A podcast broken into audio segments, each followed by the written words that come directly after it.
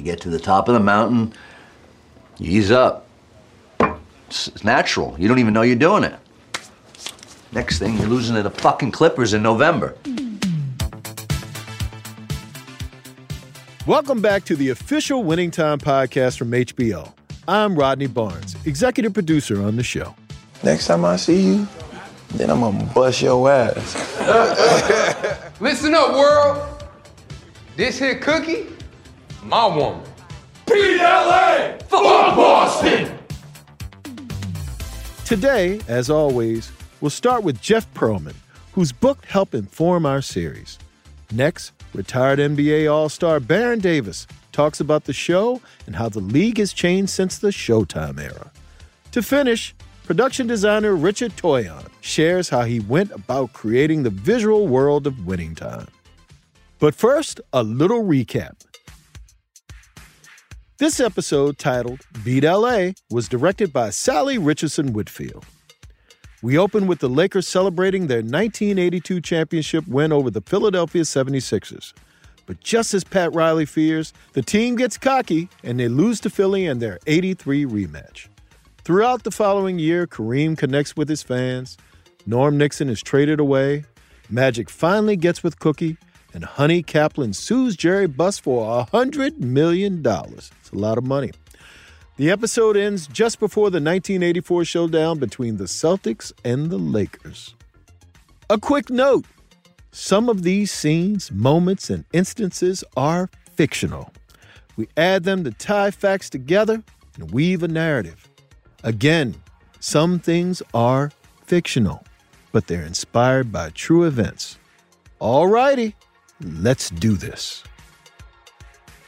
I'm sitting again with the great author, Jeff Pearlman, who wrote the book Showtime, which inspired our show. Thank you.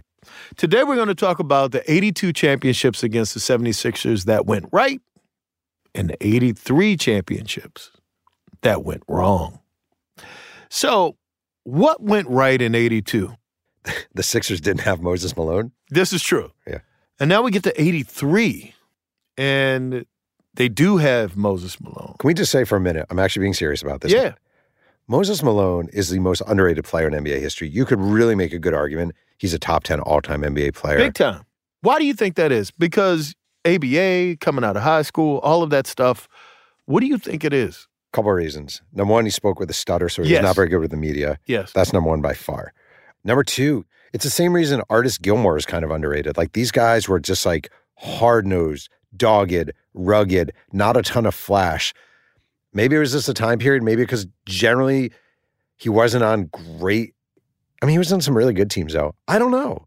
Do you think it was just Moses Malone dominating, or was there something going on within the Laker team chemistry, all of that stuff that contributed to the Sixers winning so soundly? I think a couple of things. Number one, the Moses Malone factor is huge. Number two, it's just hard to stay motivated. It's easy to talk about, oh, Right. we should win it again.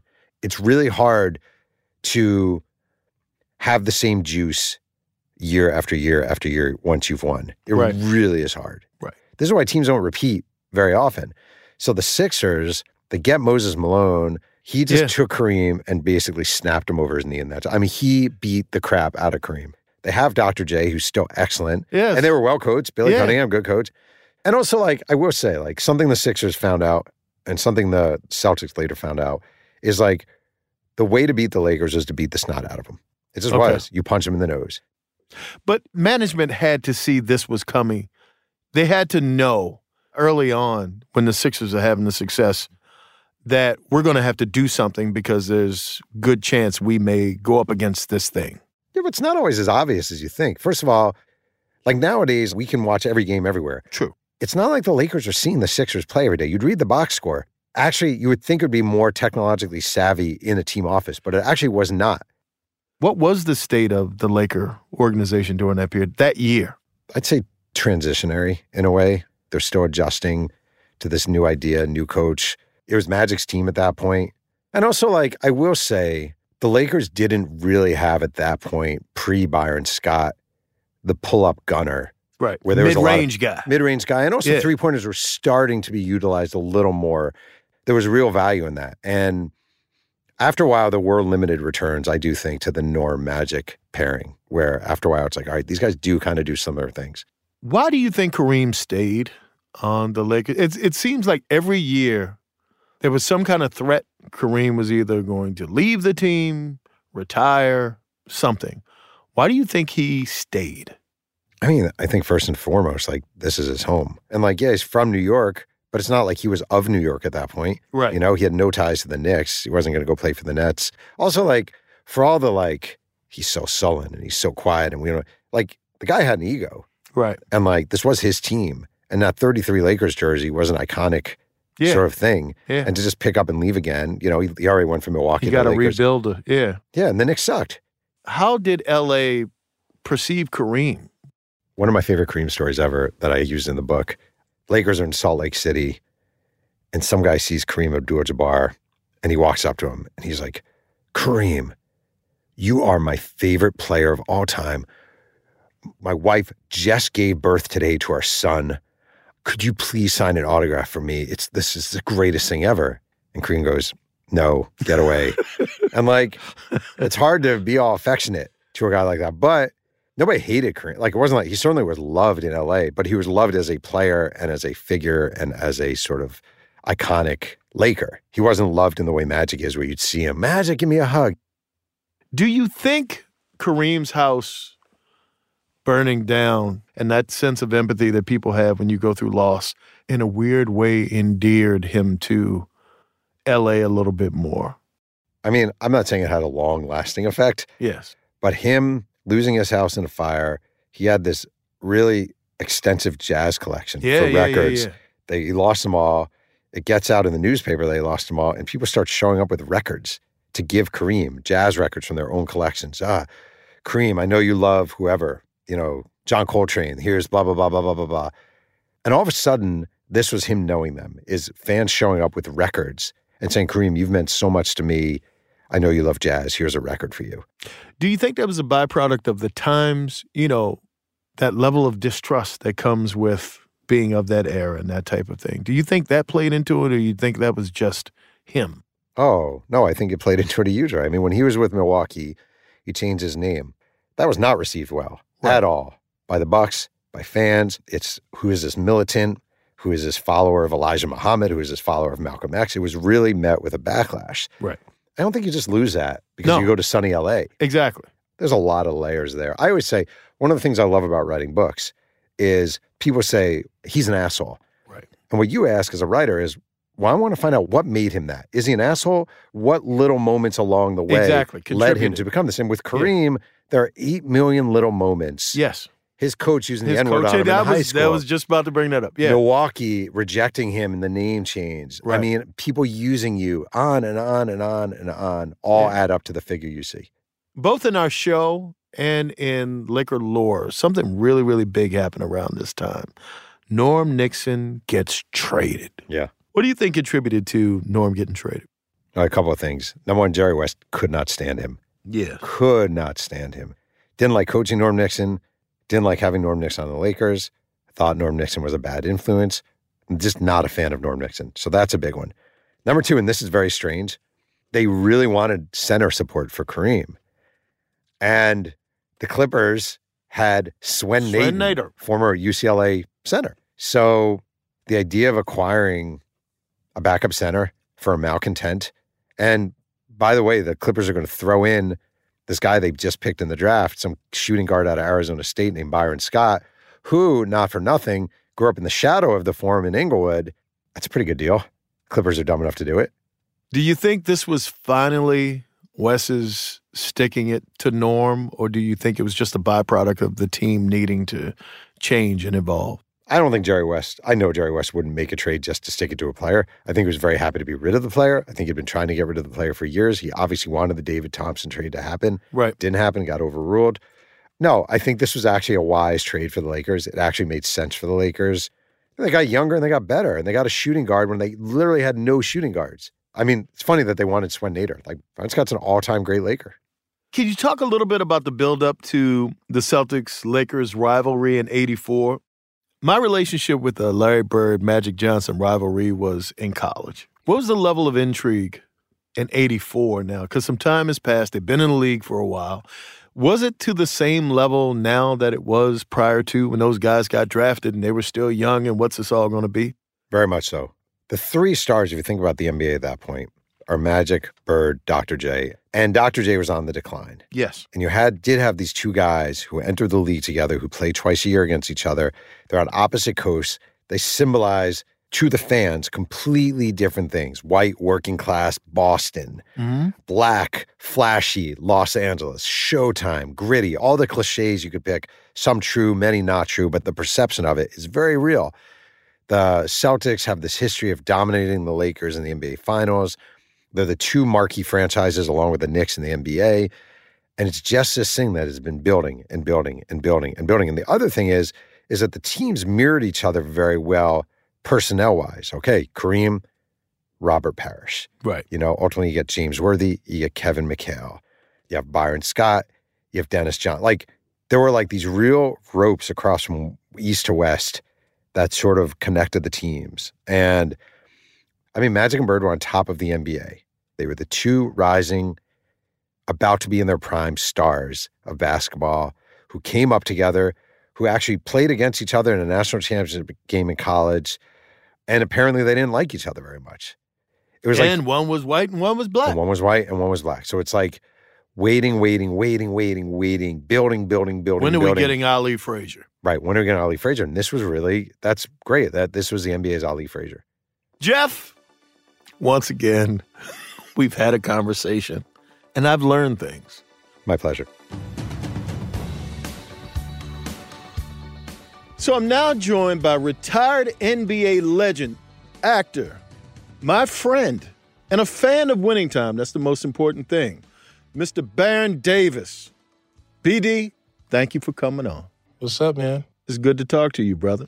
So, the most important thing, the, the thing I'm most curious about, how you liking the show this season, man? I just like the acting. Like just the mannerism of the players, being a kid in LA and being able to see one like the LA I grew up in. Yeah. You know what I mean? From the style, the clothes, it's almost like real.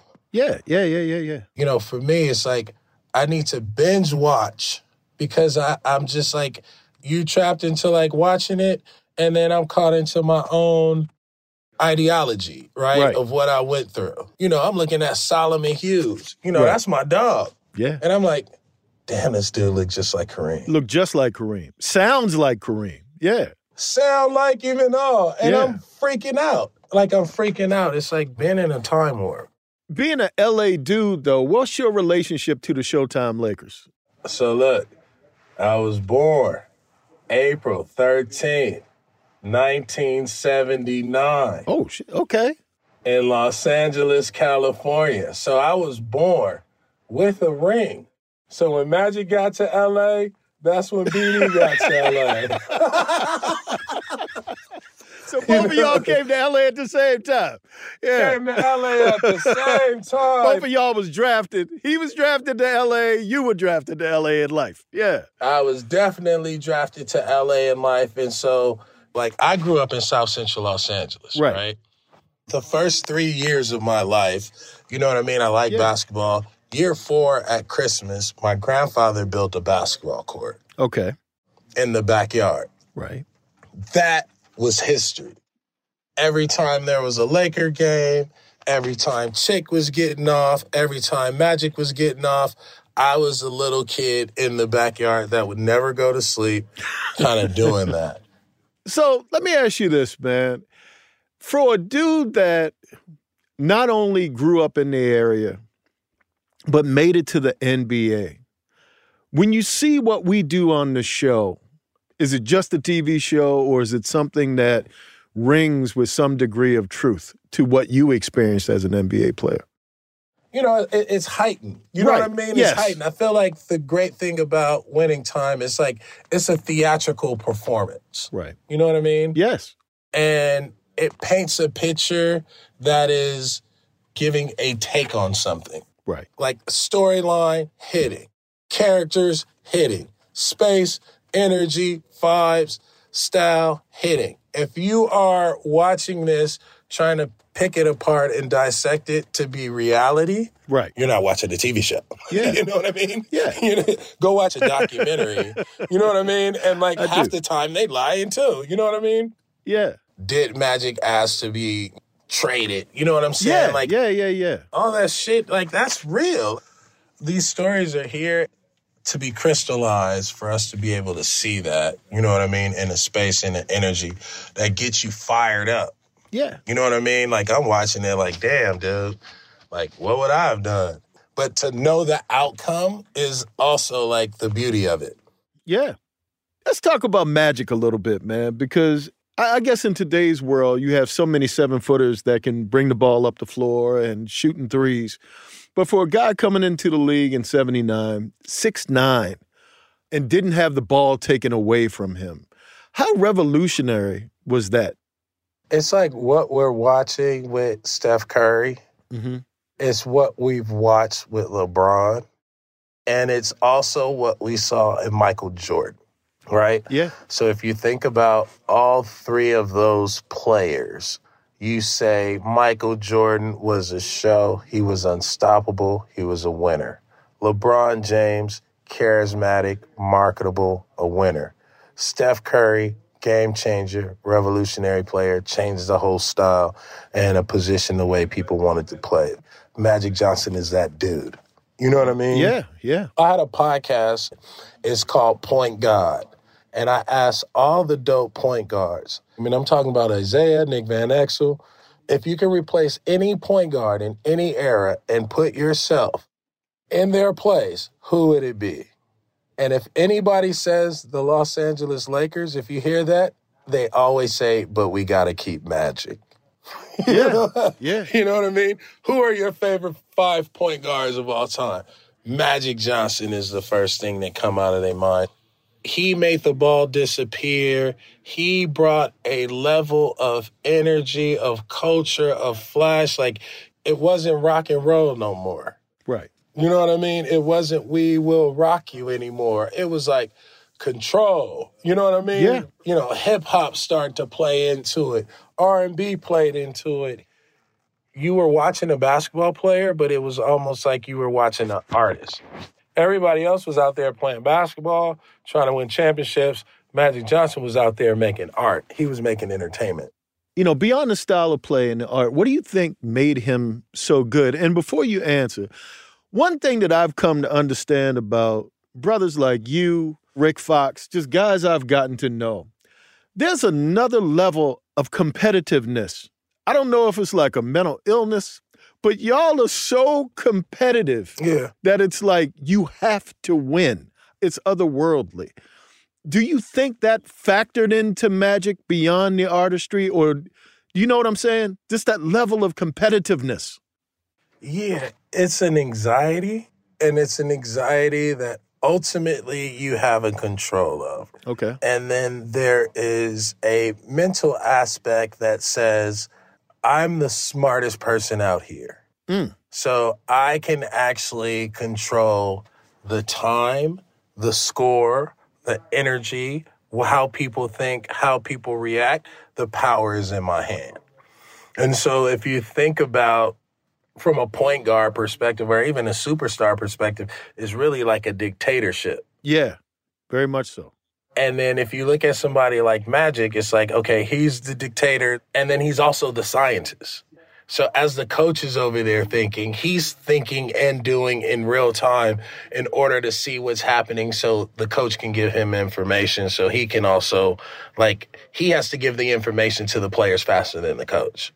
So, in this episode, we saw Norm Nixon get traded to the Clippers. You've been traded before.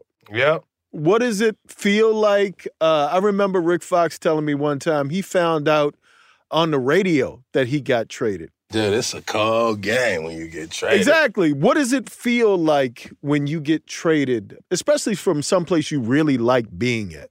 Yeah, I would say like watching that and and thinking about Norm's situation, right? Is that's your squad. Exactly. You just won, bro. You just Yeah. been to the mountaintop, and it's like, shit, me and Magic, what? Yeah. With Cat back, you know what I mean? It's Yeah. like, man, you counting championships. You just coming in like, yo, I gotta do my thing. You know what I mean? Yes. And to have that snatched away and then to be traded, you know what I mean, to the Clippers at that. Yeah. You know, it's like you're gonna always feel heartbroken, right?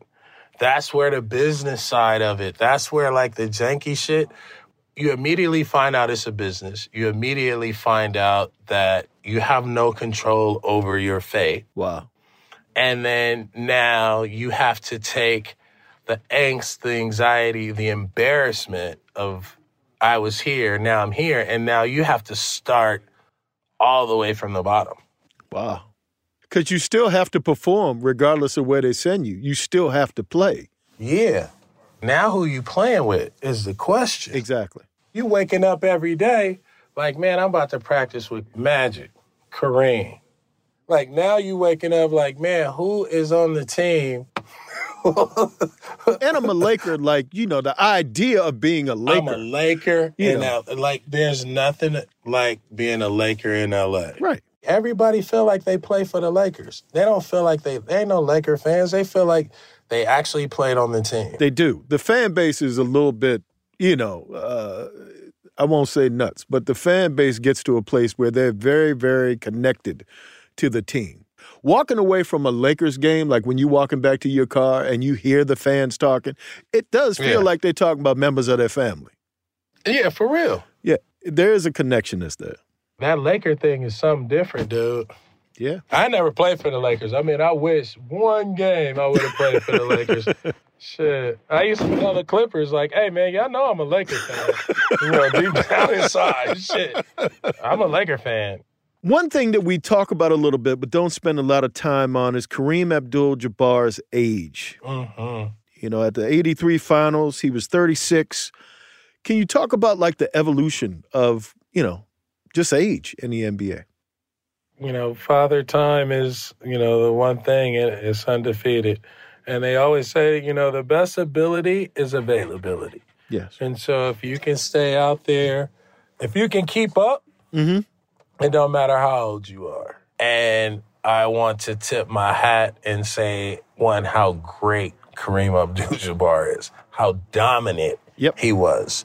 Because from age, let's say 35 to 41, he was still the focal point of the offense. He was still a big part of the offense. So if you look at, you know, it's almost like you marvel at what LeBron is doing in year 20 and 21. Like that's the way we looked at Kareem. And so his dominance from his rookie season to basically the his very last game, he was if not the best player on the floor, the most dominant player on the floor. And you know, just tip my hat to the captain because I don't think he gets enough love for like the weapon he was. Like he was a we- he he was a weapon, dude. Yeah. He was a deadly weapon. You almost took it for granted because he was so good so consistently that he was just there. You know what I mean? How about this, Rodney? If I was a point guard and I had Kareem Abdul-Jabbar on my team, I would pass him the ball every time. You going to have double digit assists. Nobody could stop him. Yeah. He could swing right, shoot left, swing, baseline, spin. Oh, come on, dude. And this is at 36. What do you attribute that longevity to? I think discipline. Okay. You are the deadliest weapon. There's no, like, who else got a weapon like you? Yeah. Here it comes. Yeah. Boom. Yeah. Two points. Two Yeah. points. Spin move. Three, you know what I mean? Yeah. To have something that deadly and have multiple counters off of that Yeah. creates dominance. So, next episode, we're going to see the 1984 finals between the Lakers and the Celtics. Uh oh. Can you speak about what those two franchises, what that war was like, and what it meant to you as a Lakers fan? What did it mean to you? It was going to pretty much dictate my whole summer. Mm-hmm. Right. It was going to lay out the game plan for my whole summer. If the Celtics, if the Celtics won, like, damn, it ain't nobody on the Celtics that I can pattern my game after. You know what I mean? Yes. And so I'm about to be miserable. Everybody gonna be miserable. The barbecue ain't gonna be good. You know what I mean? Like, you ain't want to be ML yeah. hell no, hell no, hell no, man. Only person I wanted to be was Larry Bird, Yes, and it was yes, killing me because yes. you know it was killing me. I wanted to be Larry Bird too, because Larry Bird was just he was devastated. He was. You know what I mean? He He, was. was. just so good, and it Yes. was like. Larry Bird could be better than everybody out here. Man, there's Yeah. nothing you could do with Larry Bird. But like, you know, for me as a kid watching that, it was just like, man, you rooting so hard, right, for the Lakers. You cheering so hard for the Lakers. You want to be Magic. You want to be Kareem. But like back then, every play counts. So you couldn't miss a moment, right? So, you know, I I remember I would get mad at my grandma at church because then, you know, it's like, oh, we stand at church for, you know, we got another service. It's like, No, we don't. Do we have Oh, to? no, come Yeah. on, man. And you know, my church in Compton, I'd have got shot 25 times trying to walk out home as a kid, but I, I would have took that risk. You know what I mean? yeah. Just sneaking off trying to find a TV. You know what I mean? I know. You know somebody had it on in the back. Oh man, you know the deacons, that's all they was doing. So I became a junior deacon so I could start watching the games on Sunday. We had double service. Grandma would understand. Baron, thank you very much for spending this time to give us a little bit of insight into um, the NBA, the history, you, and winning time. Um, really, really appreciate you coming on, and um, we got to get a dinner in at some point. Yeah, man, my treat. Let's do it. I appreciate it, man. Proud of you, happy for you. Thank you, brother. Thank you. I'm now joined by one of the people most responsible for the show's iconic look. He's been on the show for both seasons. Production designer Richard Toyon. Hi, Rodney. Thank you for having me. One of the things we receive the most praise on is that it seems like we capture almost exactly the look of the period. Well, thank you. I also lived through that period, and boy, I remember it well. And I was a huge Lakers fan, and I was living in Los Angeles at the time. And it was uh, kind of smoggy and it was kind of warm looking, and our camera department captured it really well. And so, you know, our job is to really kind of get that period in there to make you feel like you're actually in that time period. How important is research? Extraordinarily important. Not only do I read written word, but then I will get a hold of books and magazines and on the internet and and go to our cinema libraries and pull as much as possible. For instance, on the forum, you know, the forum had a particular wood color, had a particular stripe color, had a particular paint color. There's this fellow, um, he is like a self professed Lakers museum. He has col- he's collected this stuff forever, and he happened to have chunks of the actual forum floor that we can match colors to, and so I visited him a few times. And you know, you talk to other people who actually have been there and have a different perspective, and so you pull all of that together. But you know, your research carries you through. It really, really does. Talk to me about designing the stadium interior at the Forum. Uh, any particular reference material? Yeah, you know, um, there's this book on the construction of the Forum, and the Forum and Madison Square Garden are essentially the same structure. They were designed by the same architectural firm. And so you could go to one or the other and almost feel like you're there. But one thing that was really important in those photographs were when the side walls were still open, you could see the level of the parking lot in relation to the level of the playing floor. And the level of the playing floor is about 75 feet lower than the parking lot. Essentially, it's a big hole. And when you look at the forum, the forum doesn't look very big. It looks it's kind of Yeah. short. But when you Yeah. go inside, man, it's huge. So let's talk about the design inspirations for Pickfair, Dr. Buss's house. Anything in particular? Like how daunting a task was that putting it all together? You know, it was a it was a good challenge. It was really a lot of fun. You know, Pickfair, of course, is the home of uh, Mary Pickford and Douglas Fairbanks, and it was uh, originally a hunting lodge in well the Hollywood Hills, which at that time were kind of wild, and it had like forty three rooms, and so we had to decide really what was the essence of that place. And I laid it out in the original way that it was, and it was like way too big for our stage. And so, through some manipulation of the spaces and, and pushing here and there, um, we created sort of the conglomeration, sort of the core of the house. All of us in the art department really put a huge effort into that. And and then uh, John Bush, our set decorator, really put an extra emphasis on the mementos of what would be in his house. And, you know, I really appreciate the detail that John Bush, our prop master Chris Call, and, and others, what detail they put into it and really the level of dedication of that. We have a winning team on winning. Yeah, time. man. We do. I know. I agree. What's your favorite detail of Pickfair?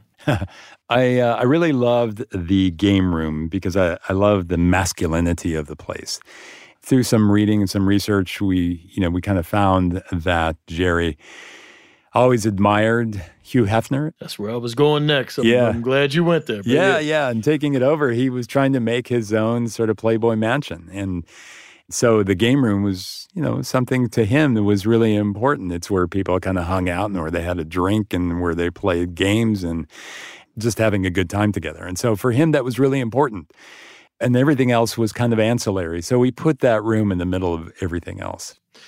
You know, one of my favorite parts about what you do is like when we design a stadium floor or a stadium in general, even though it's not the form and primarily what changes is the logo for the other team and all of that, it still feels like a different place, even though not a whole lot has changed. Yeah. That's my favorite aspect of what it is that you do. Yeah, you know, and there's there's a lot of subtlety in all of those arenas and some of it comes not only in colors and logos, but also, you know, we would do our research and then find exactly what the local radio stations were, who would advertise at the local arenas in those days. And sometimes it was plumbing shops, sometimes it was cigarettes, and sometimes it was beer. And so all of those things really kind of had to play into it. And then on top of that, the way it was lit, I think was really important. You know, it was a real combination of things, and including uh, the actual players themselves and what they were wearing, and and then what all the people were wearing. Like in Hollywood, things were much more glittery and fewer coats. Yeah. And then you would go to the Spectrum or some other in Boston or wherever else, and a lot of people were wearing heavier things and duller looking things. And through their visual expression, they help to support where you are. Certainly for Boston. Certainly for Boston. yeah, certainly for Boston. Yeah. Rich, thank you for all of that. Thank you for all that you do, and um, thank you for being a really huge part of winning time and um, creating some really great spaces for us to play in. Oh well, thank you. I really appreciate being here. I really appreciate talking to you, and I really appreciate doing the show.